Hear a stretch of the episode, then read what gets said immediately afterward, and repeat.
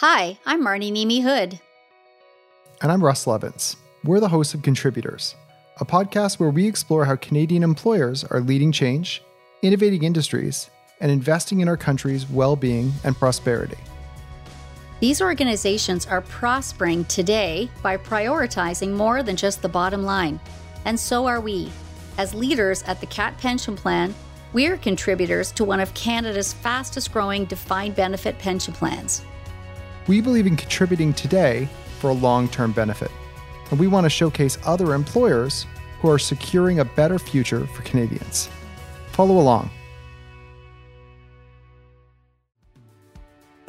It's been said time and time again that it's far better to give than to receive. Our guest today personifies this adage with his generosity of spirit and frequent acts of kindness. Today, we're sitting down with Jim Estill, the CEO and owner of Danby Appliances.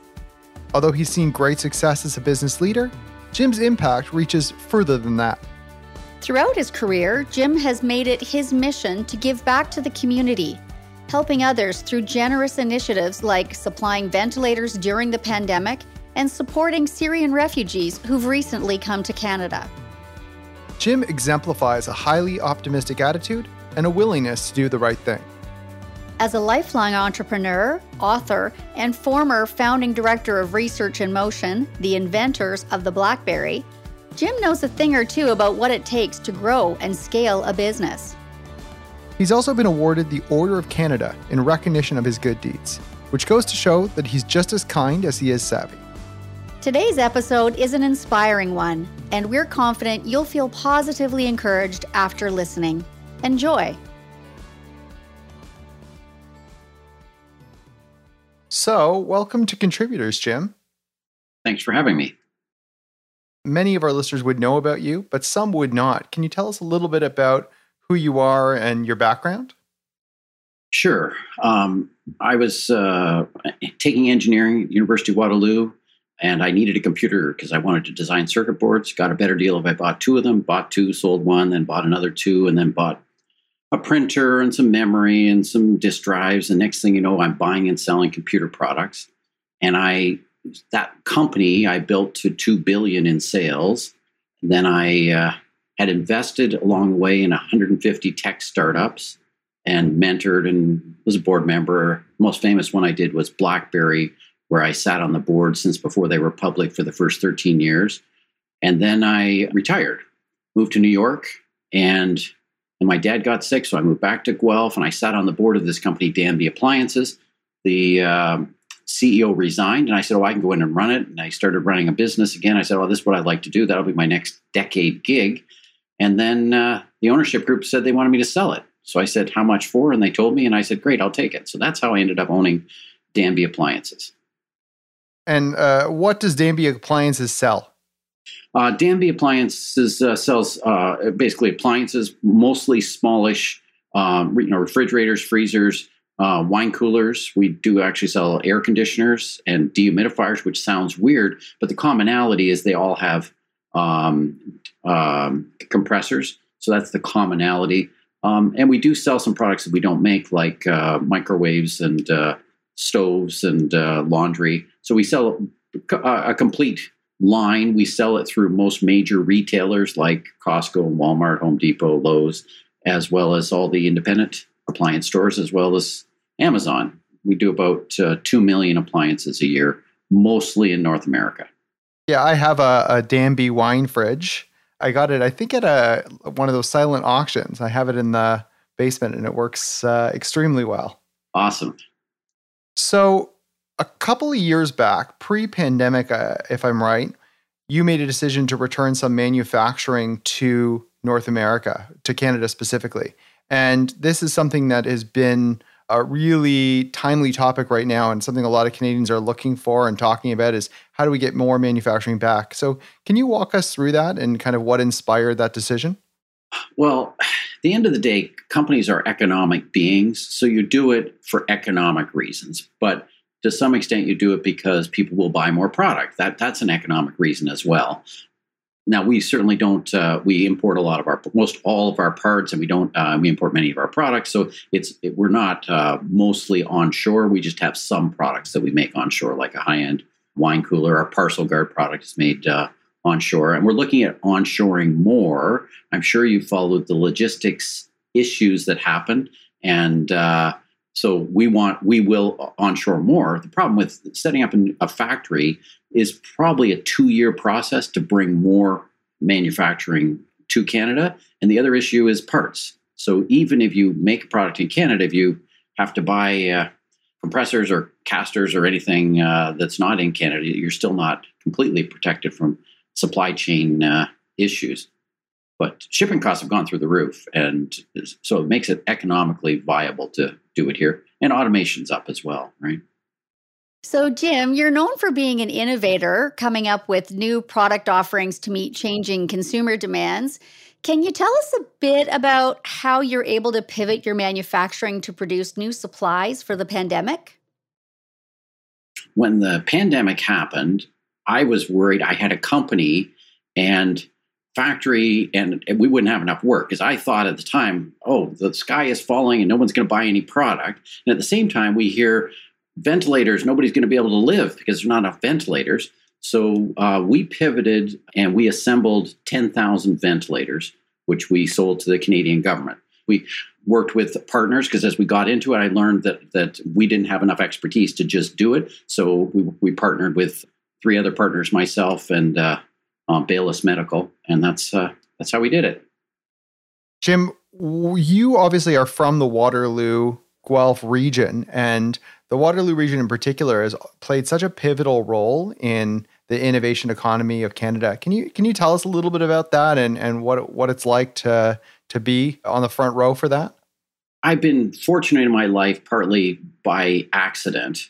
I am a um, University of Waterloo grad. I went and took systems design engineering when computers were new, so I was right on trend because I was a computer nerd, wanted to to do computers, and what Waterloo developed was an infrastructure and a ecosystem, and it feeds on itself. So uh, many, many years ago, myself and another dozen CEOs who were running technology businesses met, and we uh, met every month, and we'd rotate from business to business, and eventually we uh, formed uh, Communitech.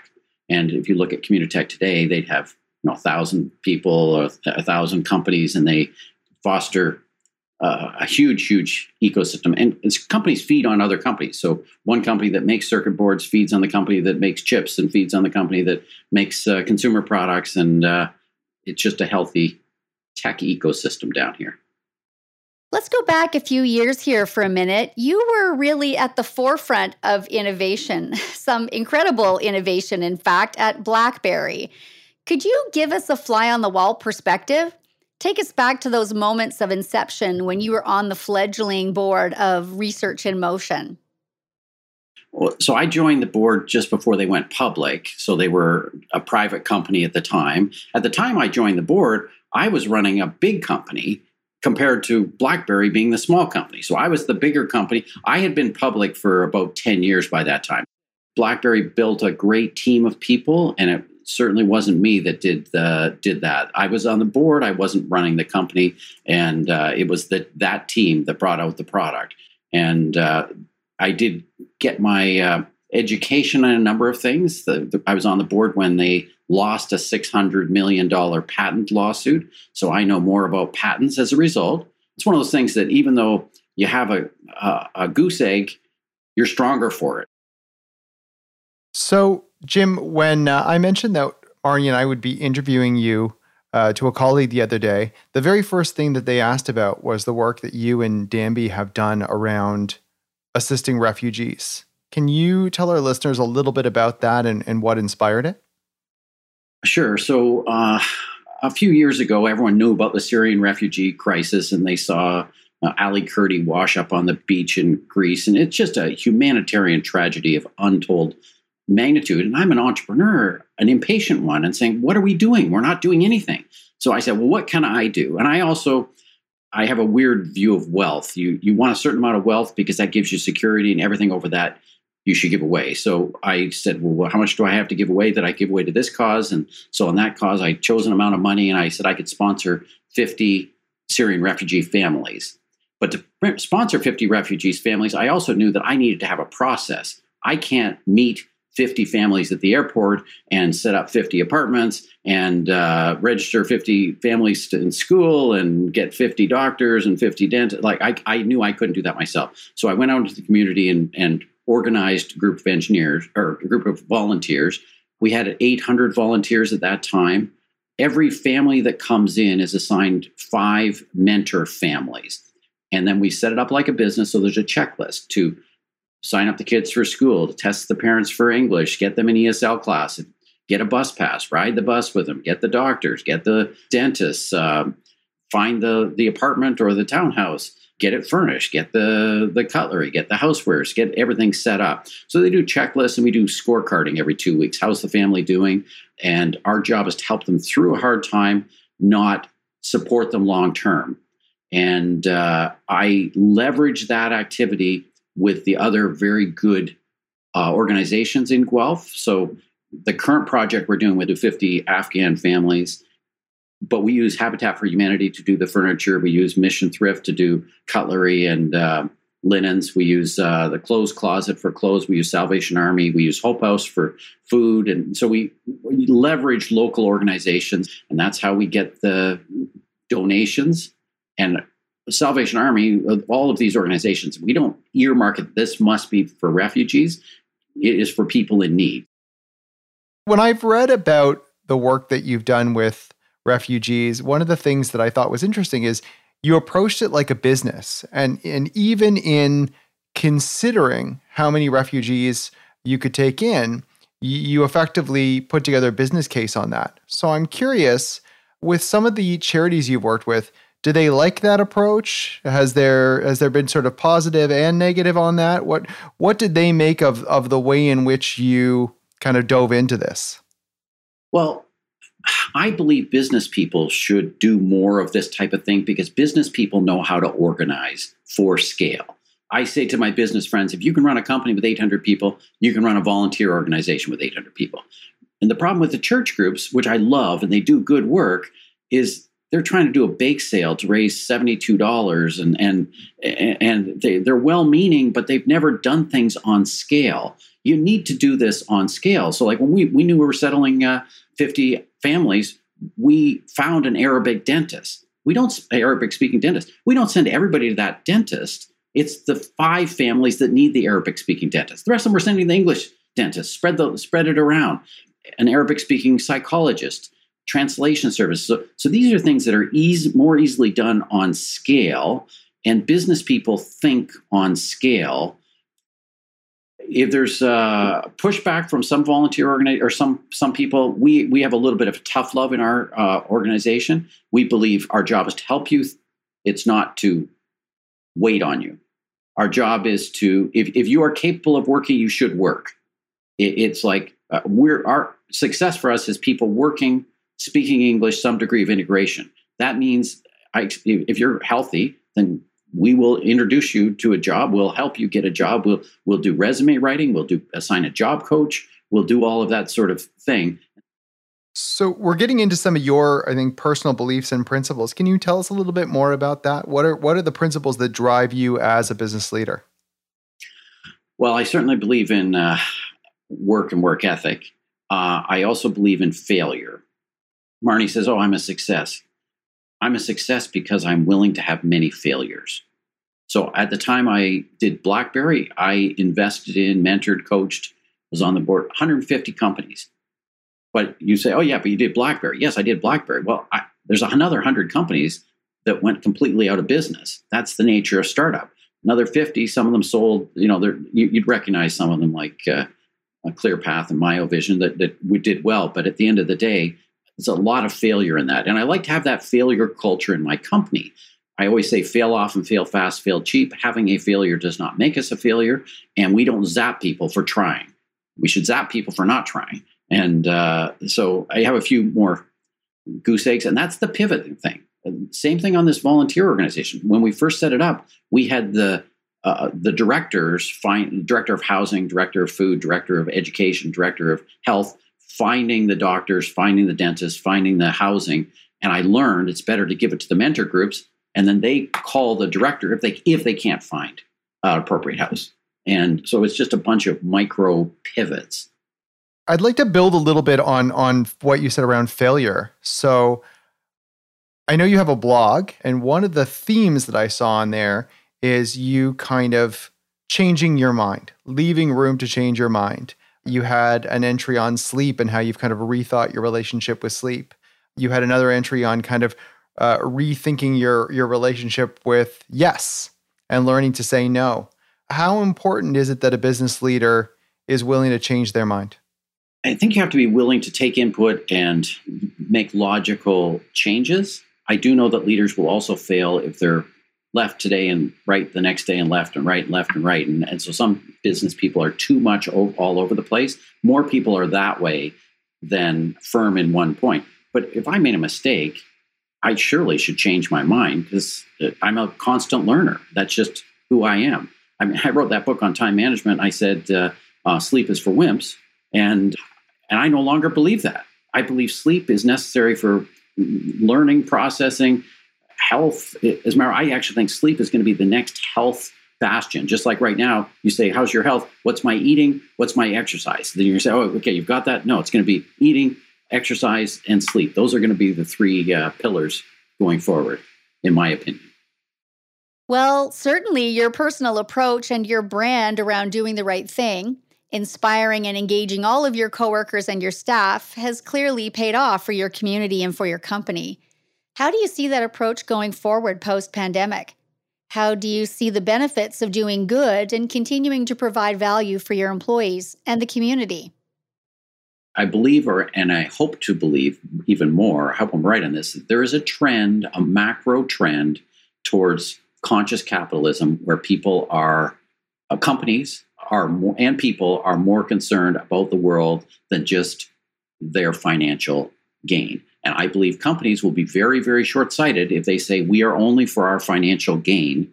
And it, ironically, if they're for the better good, they will win financially too, because people say, I'd rather buy a Danby uh, uh, fridge than buy this competitor fridge because I feel warm about Danby uh, because I think they're, that they're doing the right thing. And so it, it but I don't think it's just going to be that. It, it, I just think there's a trend. I, I found the trend also in employees employees are loyal to us because of the good we do. What would your advice be, Jim, for some of the Canadian employers that are listening to this show now that, that want to contribute to the community, that want to do something like this? Where do they start? I would suggest engage the your employees because that will engage, that's good for them. They want to do it. I also encourage people to do anything. They don't have to do what I do. They can, and the reason I uh, encourage anybody to look after any charity. I did refugee, but I also do hospice and homeless and a bunch of other stuff, hospital. But I would have people flaming me saying, "Oh, why aren't you doing the, the homeless? Or why aren't you doing something? You're you're doing refugee." So do whatever your cause is, and you can make a difference. The other thing I'll say is you will never get it perfect. Don't worry about getting it perfect. It's the try and do it. It was so incredible to hear about Jim's work supplying ventilators throughout the pandemic. His inspiring story is just one example of the kindness and compassion we have here on home soil in Canada, and it's the kind of positive news that should be highlighted more often. The work he's done with refugees is also impressive. Hopefully, he'll inspire other business leaders to do the same. Indeed, Jim sets a terrific example with his optimistic attitude and giving spirit. It's true. The spirit of helping others isn't just a nice to have, it's a more economically viable approach in the long term, as Jim mentioned. I also loved when he talked about how a post secondary institution like the University of Waterloo developed the infrastructure and an ecosystem for innovation. Let's listen as Jim describes opportunities in the Toronto Waterloo Innovation Corridor. Jim also shares more wise words about leading a business, the value of shifting your perspective, and failing forward. You're certainly tackling some of the core challenges facing Canada socially right now. You mentioned homelessness as an example, and you know, certainly income inequality continues to be a challenge here in Canada. Can you share your thoughts on that? Well, homelessness is mostly an issue of mental illness and drugs. I know a lot about the safety, the social safety net that Canada has in place. And if I had no money and was unemployed, I could live on what government provides without being homeless.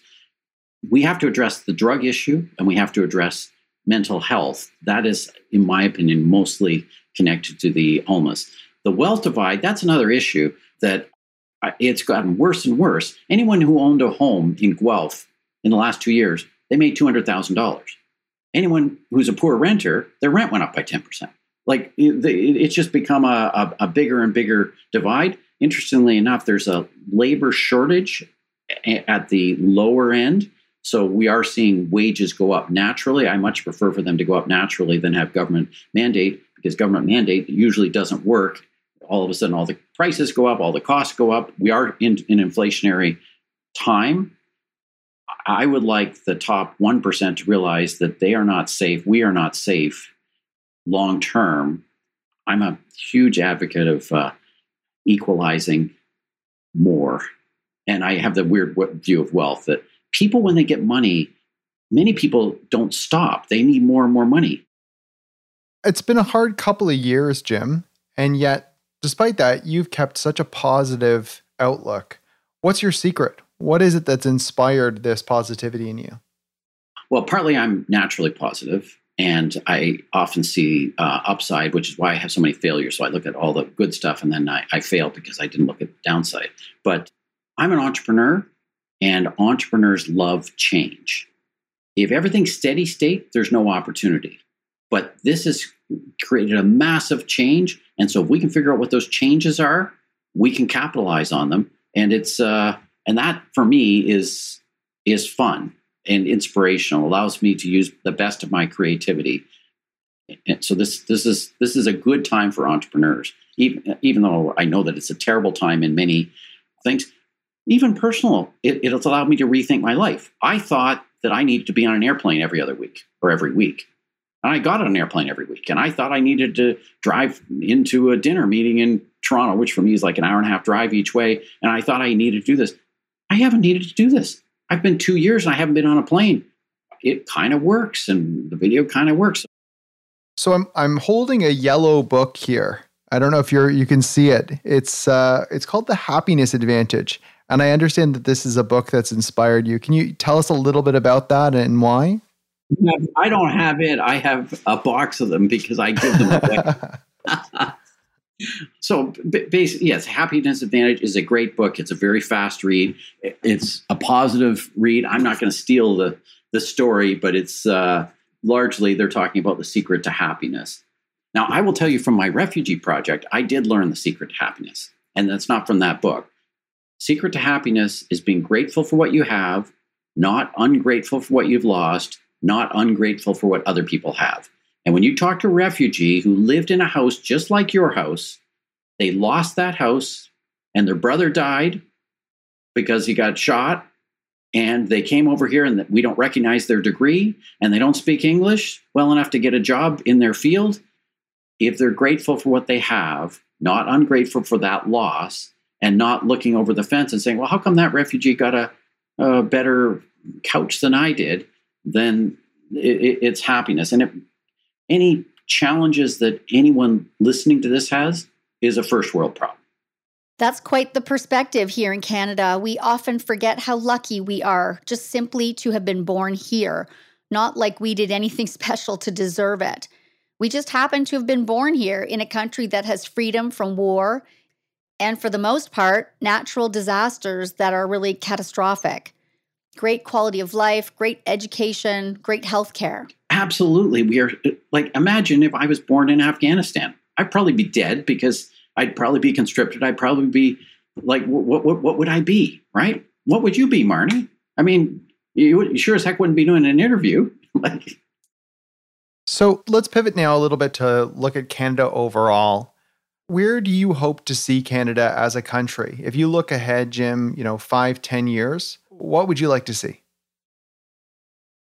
I would love it if Canada could be a leader in conscious capitalism, a leader in environment initiatives. I would love it if Canada could be leading in that area. But that said, we're economic beings. So, of course, I want the economy to be uh, buoyant, and we are in a competitive world. But I think we can hold our own and have be a prosperous country as it. And we are so wealthy as a country. We have natural resources. We've got land. We've got space. We have uh, educated uh, people. Like it, it is, it, it couldn't be better. And we've got safety, healthcare. Goes back to being grateful for being in Canada. Be grateful to be a Canadian. What would your recommendations be for business leaders in terms of how they can show leadership around this conscious capitalism and environmental initiatives? So, I have partly been successful because I recognize trends and I get ahead of trends. And I believe if there is a trend towards co- conscious capitalism, you will ha- get employees who are more loyal. You won't have to pay as much for recruiting. Certainly, southwestern Ontario has traditionally been the tech and manufacturing engine, so to speak, for the Canadian economy. What kind of opportunities and innovations do you anticipate coming from what's been called the Silicon Valley of the North, the Toronto Waterloo Innovation Corridor? Well, what, because of the pandemic and the global supply chain has gone wacky, it like the price of containers from China went from $3,500 to $20,000, seven times increase. And there's shortages, you can't get them. We, we sell freezers and I can't get my a freezer for my friend because the demand is spiked and you, you can't even uh, do it. So there's this major thing from a manufacturing point of view. It's golden. I think there's going to be more manufacturing onshored, more of it local, because the cost of inland trucking is also up 25%, 30%. As soon as cost of inland trucking is up, well, I'm maybe not going to have, um, you know, make everything in uh, and, and ship it everywhere. I'll maybe put another factory or sub factory uh, in another location, which is closer to market. So I think there's major, major opportunities there. So you have worked with some pretty inspirational Canadian business leaders. So I'm wondering who provided you with the best advice? What was that best advice you ever received from a fellow business leader? Well, one of my mentors that I owe a lot to is Frank Hasenfratz, who is the founder of Linamar Machines. He was a refugee from Hungary. He lived in the train station in Montreal for two weeks before he came to Guelph to live with a family friend. He actually worked at Danby, or Danby's sister company, uh, Woods, making parts. And he, he said, Well, how much do you pay for these parts? He said, Oh, they pay $2. He said, Great, I'll, can, would you buy them from me if I made them for $1.75? And how many do you buy? And so he went and bought the machine and he grew that company to billions. And now his daughter Linda runs it so his advice is sort of over anytime I had an issue, he basically is very zen about it and said, it, it, it, like, I'm, I'm thinking that the sky is falling because I have a customer didn't pay their bill and isn't this awful and blah, blah, blah. And, and he's just so calm about, uh, yeah, that, that's, you, will make that, you'll make double that in two years. So you don't, you don't even care about that. You, you, you stub your toe. Don't, don't, don't, uh, don't bother that. So it's it's mostly don't catastrophize and don't and what we think is bad is sometimes good. And even what we think is good is sometimes bad. That's really interesting. That's that's very insightful. I, I often think of, you know, in first year accounting, if you've ever taken an accounting course, they introduce this concept of materiality. And that's effectively what, what what he was saying to you is that in the long run, are these concerns material?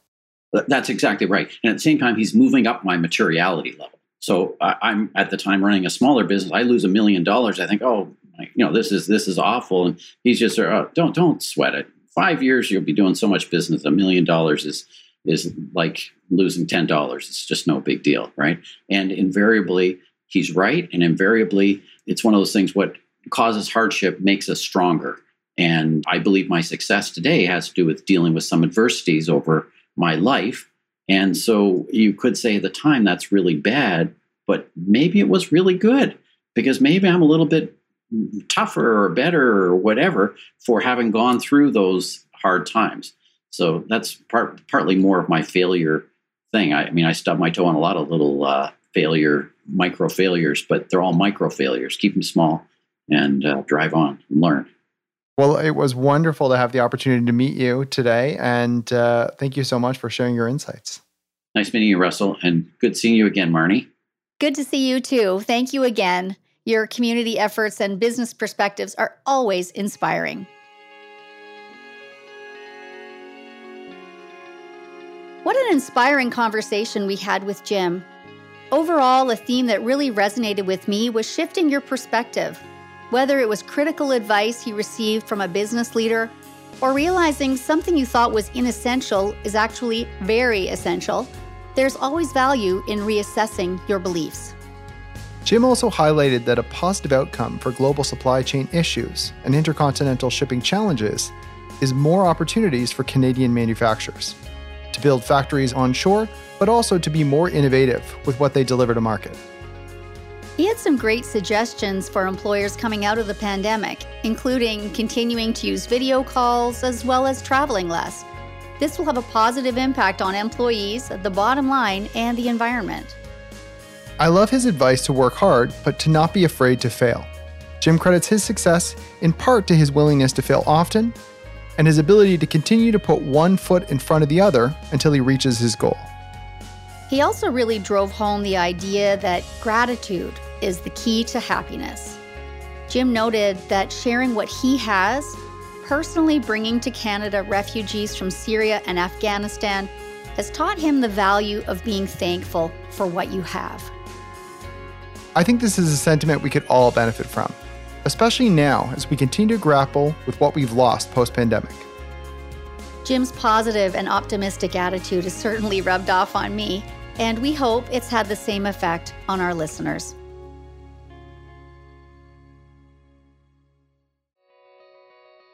Thank you for joining us on Contributors. We look forward to continuing our conversations with Canadian leaders in the new year. Until then, we're wishing you happy holidays from all of us at the CAAT Pension Plan.